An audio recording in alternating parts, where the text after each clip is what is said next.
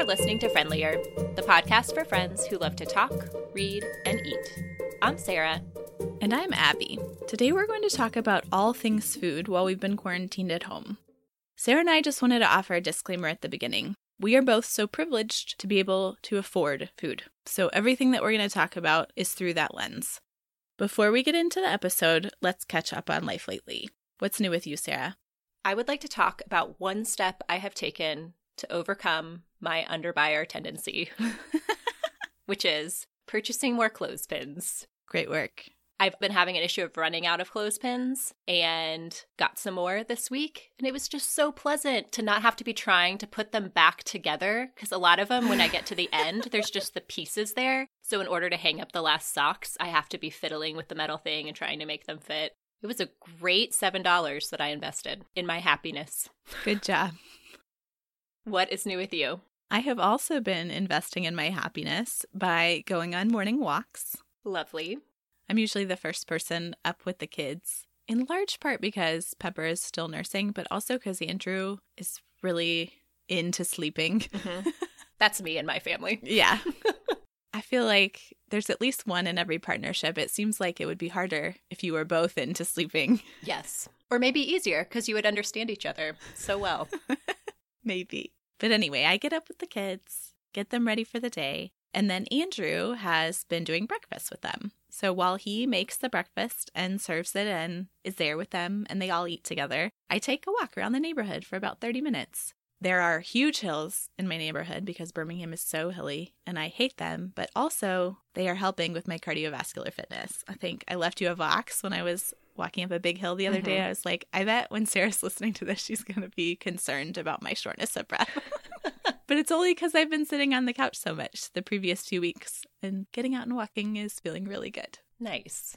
I've also been doing daily walks, but I've been doing mine right after dinner, mm. where Neil will hang out with the kids. I get this break, been listening to audiobooks or podcasts, and then I get back just in time after they are all ready for bed. And then I get to do the reading part and then be done. Perfect timing. Now let's talk about what we've been reading. What's your latest read, Sarah? I finished Such a Fun Age by Kiley Reid. I'm going to describe the first scene in the novel, so it's not giving away too much. All of this happens within the first couple pages. Alix Chamberlain, a white woman, calls her babysitter, Amira, who is a black woman, late at night to take her toddler out of the house. So Amira and the daughter go to the grocery store where Amira is confronted by a security guard who thinks that she may have kidnapped Briar, the daughter. Somebody films the scene, and then many things happen after that point, describing Amira's feelings of that interaction, Alix's family's reaction. Should the video be released? Should it not? What is the relationship between these people? I could not put this book down. Reid did such a beautiful job of addressing issues of privilege and white saviorism from so many different angles that every interaction highlighted this different facet. And she does that through an incredibly engrossing story. There was really nothing I didn't like. I was uncomfortable reading it at times, but that is only because the author was so good at shining a light on things that we don't want to look at. Mm. I would enthusiastically recommend this book. You do have to be willing to look at racism in its many forms, but if you are, it is an important, good read. It reminds me a lot of how you talked about Dietland when you read that a few months ago, and how sometimes it can be easier to think through those kind of tough issues in fictional form. And that holds true for this book as well. Nice. What have you been reading? I read The Golem and the Jinni by Helene Wecker. This is historical fiction set in 1899 and beyond, mostly in New York City. The two main characters are a golem, which is a being made of clay and magic, mm-hmm. and a genie. They are surrounded by all these normal humans living normal 1899 immigrant New York City lives. And then they have this whole other piece of being magical themselves. The book starts off telling their stories independently, sort of chapter by chapter, and then weaves them together. Mm-hmm. And I actually really loved that pacing. I loved the viewpoint of both characters, and I love how human they were, yet separate at the same time. Mm-hmm. It was an awesome ride. I highly recommend this book. it was different enough from normal life that it really felt like an escape, Mm-hmm. but not so fantastical that the characters and their feelings and experiences were out of reach, which was such an interesting balance. Yeah, hard to achieve. Definitely. Okay, let's move on to our topic for today. Coronavirus has changed a lot of how we all interact with food and shopping and cooking. So let's start off by talking about how we're handling grocery shopping since we've been social distancing and quarantining. We've been shopping much less than before. Prior to the pandemic, we were shopping weekly for a big trip, and then Neil was also picking up random things throughout the week. I would say we never went more than a week without setting foot in a store. So, what's happening right now feels really different.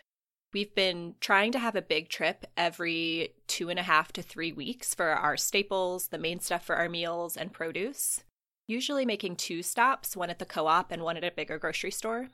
In addition to going to the store in person, we've also started using ClickList, which is Kroger's online service where you complete your order online Mm. and then schedule a pickup time where they bring it out to your car or, in our case, bike. It has worked really well because we try and stagger those. And so we had been two weeks without going to a grocery store when our last ClickList order came in. Mhm. And for Kroger, we mostly are getting snacky type of things there. Yeah. And so the week where we had the least things available for meals, we had the most snacks available, Mm. which kept everybody happy. Yeah, that's a good way to stagger it for sure. It worked out perfectly. So that's the general overview. Less often, bigger trips, and it's going okay. How about for you all? I am also doing a big shop less often. Mine is usually picking out one store. So I've been alternating. Before the pandemic, I was still figuring out my grocery routine in Birmingham Mm, and hadn't really figured out where is the store that I need to go to that can serve me the best. I had such a good routine in Carrboro because our co op and Harris Teeter were right next door to each other. So I could do it all in one loop and it didn't feel like extra. hmm But here, everything is so extra because of all the driving and and because of not knowing and still being new. And it is more stressful to go into the grocery store right now. Yes, We're still going in, we're wearing the mask, we're washing our hands. And when I say we, I mean me. I'm not taking anybody else. right, But it is more stressful than a regular grocery trip. absolutely. I'm going about every three to three and a half weeks. I basically get all the food for meals and snacks for that whole time. hmm In between, Andrew does a beer, milk, fruit trip to our much closer grocery store that is on his way ish from work because he is still going into work twice a week to take care of his research animals. hmm It is really different because of how often I was going before. I was usually doing multiple stores at a time rather than just one. I was usually going at least once a week. I was planning much less far in advance. hmm But that was not even a routine, so who knows what it is going to look like in the future. Right. What does your meal planning process look like these days? I have no meal planning process at all, and it feels very liberating. Mm. I have just been going to the store. I have been making a list, but just getting all of our staples. I do usually think of a few meals that might have more specific ingredients that I need to be Mhm. sure to get if we want to make those. Yeah. But generally, I've just been getting things that I know we'll need to be able to throw meals together. And it feels so much easier and less stressful than before because before I would try and write out seven meals, and it was hard to think of what I was going to want for the week in advance. It was hard to come up with seven meals. And somehow now, even though I'm shopping for a longer time, it has been really nice to just know we have the things we need and not having to plan so meticulously. hmm I have been making a long list of entrees, Mm-hmm. specific meals that need specific ingredients, and then making my shopping list from that. But I agree with you on having more meals available. I feel like allows more flexibility for what we want. Mm-hmm. on a given day, it's like maybe I'm not in the mood to do that thing that takes kind of a long time, but I will be in the mood for it tomorrow. And it's just nice to have other options that are sort of filling in. So I'm trying to balance it. I write out the long list of entrees. I put a number by them. So ones need to be cooked right away. They have things like Mm, bok choy, fresh mushrooms that I don't want to just have sitting in the fridge for weeks. right. Twos are kind of in between things that need hardier produce, but it'll last a little longer. And then threes are things like freezer meals or shelf stable stuff. hmm I like that rather than planning by specific days, which I used to do sort of based on my Mhm. work schedule. But this is nice, like I said, to be able to plug things in and be flexible. We also have stuff on there like peanut butter and jelly, grilled cheese, box macaroni and cheese hmm that I actually wrote out so that Andrew and I both see what we have and know what our options are, which allows him to take more of that cooking and planning on than he was before since we're both home now. Yeah. So we've both talked about snacks a little bit shopping wise, but tell me specifics about your snack situation. It is much better than it was before. we still have all of the regular favorite snacks in rotation, just in greater quantities. I think before what I would do is say, Oh, I should get a bag of chips. And then we'd have one bag of chips and it would be gone in two days and we would have no snacks for the rest of the time. That is not our current situation. The one thing that is not in our usual rotation that I have added was I saw that Chex was on sale and I bought a lot to make Chex Mix Hmm. which is usually more of a holiday thing, but I also make it whenever I have the feeling that I need it in my life and have made two batches so far. It's been delicious. I have also been loving having some sour gummy candies that I don't share with other people in my house. I also do not share the ginger chews, which I love, but nobody else wants those, so it doesn't create any problems. I have also been much more liberal in buying the kids' snacks that they enjoy, things like animal crackers or things that we just might not have as often, Mm. and just feeling like everybody should have the snacks they want while we're at home and buying them so we all have them. How are snacks looking in your home? Mostly good, though when we get to the end of our sort of three week, three and a half week cycle, we've usually eaten all the snacks. I feel like if we didn't need so many snacks, I could probably just keep going with entrees, Mm-hmm. but it's the snacks that drive me back to the grocery store. We're having the standard ones Dean's dip and chips, pimento cheese, Doritos, Cheetos, ice cream, soft chocolate chip cookies. I bought so many chips and things in bags that we didn't have a good place to put it in the kitchen. So I got a Mhm. plastic tub and put it on the porch, and it is the chip pantry. Love it. I have some new snacks to highlight that I have tried during the pandemic. The first is a new flavor of Zapp's chips called the Evil Eye chips. They are kind of sweet and spicy and salty. They are not as vinegary as the voodoo chips, so it might be something that if you see, you give it a shot, Sarah. Mm. I bought a six pound bag of gummy bears, which seemed like a good idea at the time, but has been a lot. it's easy to just keep eating them, and I don't feel great after I've eaten that many gummy bears. Mm-hmm. So I think I'm getting better at kind of self regulating around that, which is positive. I also ordered a whole bunch of Girl Scout cookies. Someone on Nextdoor posted that they still had 600 boxes of Girl Scout cookies Oh that they needed to sell, but because shelter in place started when the Girl Scouts were still doing their like cookie tables around, Right. didn't happen. So she posted her link. I ordered a box of cookies. They were dropped off on our porch, no contact, Mm-hmm. and they are still lasting. It has been amazing. So by a box, you mean a box of boxes. A box of boxes. Yes, I think we got six Samoas, five tagalongs, and four thin mints. nice. So there's been lots of talk about quarantine baking. Are you on this bandwagon, Sarah? A little bit. I thought I would bake more bread, but I haven't. I suppose there's still plenty of time, so I'm not giving up on that ambition. It just has not yet been achieved. Uh huh. I have baked several batches of banana bread, both chocolate and not. Mm. Since my kids only want to eat bananas if they are perfectly yellow and have zero blemishes, we end up with a lot of brown bananas. Totally. There's a small window of time where they will eat the banana. We've been using them in our smoothies, but then also using them to make banana bread. My other baking adventure has been trying various Instant Pot cheesecake recipes, Mm. which I will share more about in Eating Lately. So stay tuned. what about for you?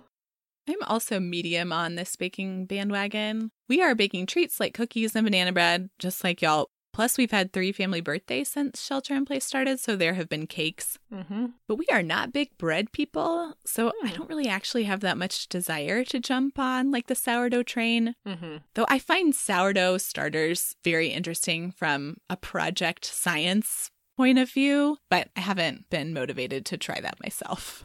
Sourdough is next level. I'm just hoping to get to the yeast bread baking.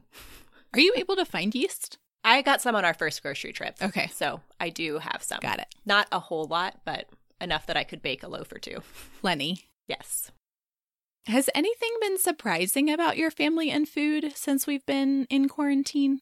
I think I've been surprised by how much easier a lot of things feel. As I say that, I know how fortunate we are and how privileged we are. And for so many families right now, they're struggling with not having enough. And we're able to make these big grocery trips and spread it out so we don't have to do that as often. We're able to have enough food.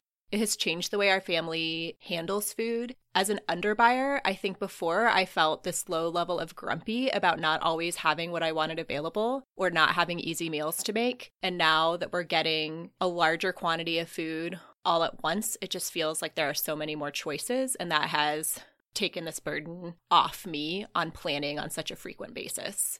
Going into this, I would have imagined that having to plan that much in advance would be stressful. Hmm. But the fact that I'm not planning has made it much less stressful. Yeah. You've really hit on that perfect combo of flexibility mm-hmm. and having your needs met. Sounds really good. Yes. Hopefully that will continue. I have noticed that I have some weird stuff about food scarcity and how it fuels my anxiety and irritability. Hmm.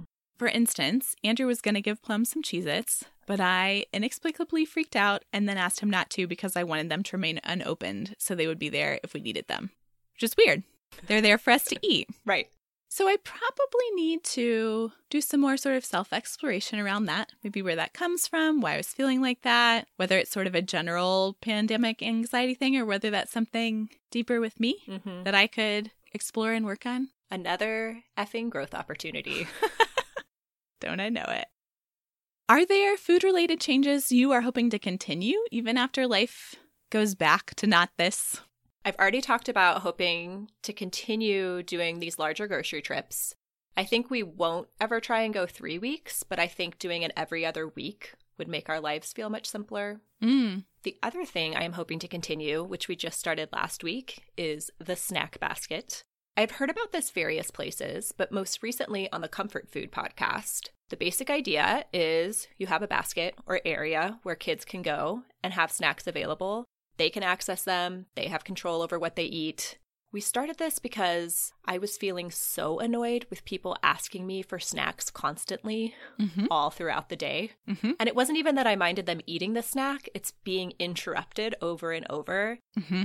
Lots of things I could say, yes, sure, go grab that, but some things were harder for them to access on their own. Yes, being the president of snacks is very annoying. Yes. So we created separate baskets for them because we have one child who snacks a lot and one who doesn't. And I knew that would create drama over who was eating what. and put in various things that we know they like things like animal crackers, other crackers, various kinds of bars, dried fruit. And then they also have access to the fruit in the refrigerator. And I portioned out some frozen fruit in the freezer that they can also access. Mm. And then the snack basket comes out in the afternoon. Sometime after lunch, I spend some time putting it together. Snack basket cutoff time is around 4 p.m. because I don't want them snacking right up to dinner. Nice. And if they really feel like they cannot possibly make it until dinner time, they can still access the fruit and veggies available to them in the fridge and freezer. Mm-hmm. But the basket itself with the carb heavy stuff gets put away Yeah. and it's been working great. I do have to put that time in on the front end, but then it's just your snack baskets are available. That's what I say when they ask me about it, and then they can manage that on their own. I feel like it's giving them some autonomy and taking a burden off of me. I love that idea.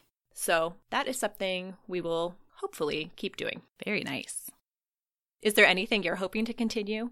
Well, I'm an overbuyer, so I think I've been served pretty well Mm-hmm. by being that, but I've been feeling like I want to have even more stuff on hand Mm-hmm. just because the uncertainty of going forward and whether we'll have to go back to more limited shopping and food just makes me want to buy beans in bulk and have them shipped to my house and put them in a giant tub in the understair closet, which maybe I'll do. We are also thinking about doing a garden and putting in things like berry bushes and fruit Mhm. trees, which would be more of the long game, Right. but would feel really good in terms of coping with that food scarcity that does something to my feelings. hmm Feels like it could be nice to do some work and have those sort of systems in place. Yeah. What are you most excited about food wise when things are a little less shut down? I am most excited about being able to eat at my favorite Indian and Thai buffets, But but that feels a really long ways off. It feels like it's going to be a long time before I'd be comfortable going to a restaurant. especially a buffet. Exactly. That feels even much further down the line, but still something I contemplate and remember fondly from my past life. What about for you? Like you, I am fantasizing about restaurants that I miss. My restaurants that I miss are in Dallas and Carrboro because, hmm. as discussed, we haven't figured out our routines here yet, and that includes the takeout routine or the restaurant routine. right. I am really looking forward to the time when taking a trip like that feels really good and safe, and I can go eat all the food that I have been missing. Yeah. That's the end of our conversation around food in the pandemic, but we just want to say once again, we know that so many people are struggling with food insecurity right now. If you and your family are in that position, we are thinking of you. One resource we have found is feedingamerica.org. So if you are not experiencing food scarcity and you feel like you have some money that you'd be able to donate, it is a great resource that spreads out the money to food banks across the United States. Or, of course, there's always your local food bank. We'd also love to hear from you listeners. How is food feeling for you in the pandemic? What are you doing grocery wise? What is your meal planning looking like? And especially, what snacks are you eating? Let's finish up by talking about what we've been eating even more. I want to share about a bean salad that I've made for a long time, but I don't think I've talked about on the pod before. This is a really good one because it uses all canned beans, and of course, you can make them from dried too. Mm-hmm. But it's nice that it's not just beans. You also put in frozen corn. You also put in chopped up bell peppers. You also can put in cilantro if that's a thing that you do. I don't put cilantro in because I feel like I buy cilantro and then use not very much of it and then it just goes bad. Mm-hmm. But the real key for this salad is the amazing dressing that you make. And there are a lot of things that go into it olive oil, vinegar, lemon juice, lime juice, and then a whole suite of spices. Plum helped me mix it up. She was very proud of herself doing her small whisk to get it all emulsified to pour it on. And then you pour it on, and if you can wait until the next day to eat it, all that flavor soaks into the beans and Mhm. the corn, and it is so good. So, this is perfect for as the weather gets warmer. It's great to have out of the fridge cold or to eat it right away at room temperature. It's just one of our favorites. I love a good bean salad, and we haven't had one for so long. I'll be adding this to our rotation. Yum. What have you been eating, Sarah? As previewed, been making cheesecake. Mm. I've done the chocolate one for my birthday, and then I tried early on in quarantine just making a plain one because I got feedback from some members of my family that they prefer the plain cheesecake. Hmm. I don't prefer the plain cheesecake, so I moved on again to another kind. this one was a key lime cheesecake. Love it. It was delicious. It had the graham cracker crust, and I think most of the same ingredients as in the key lime pie that you've talked about before. Mm. It has condensed milk, cream cheese, lime juice, egg. Mm-hmm. It was excellent. I would say it's up there with the chocolate cheesecake. It just depends on what mood you're in. Mm-hmm. But I will be making both of them again at some point in my cheesecake future. Love it. That's all for this episode of Friendlier. It's been great talking with you, Abby, and with all of you listeners. You can find us on our website, friendlierpodcast.com, on Instagram at friendlierpodcast, or email us, friendlierpodcast at gmail.com. Until next time, may your books be engaging, your food delicious, and your conversations friendly.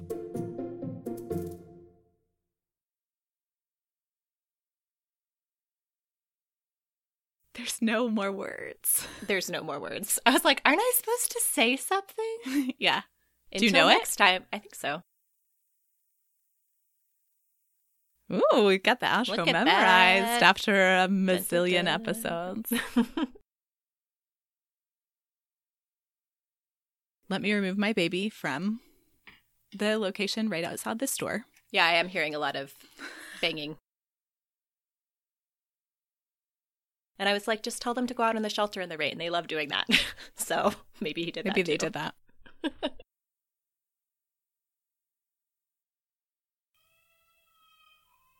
Can you hear my kid screaming?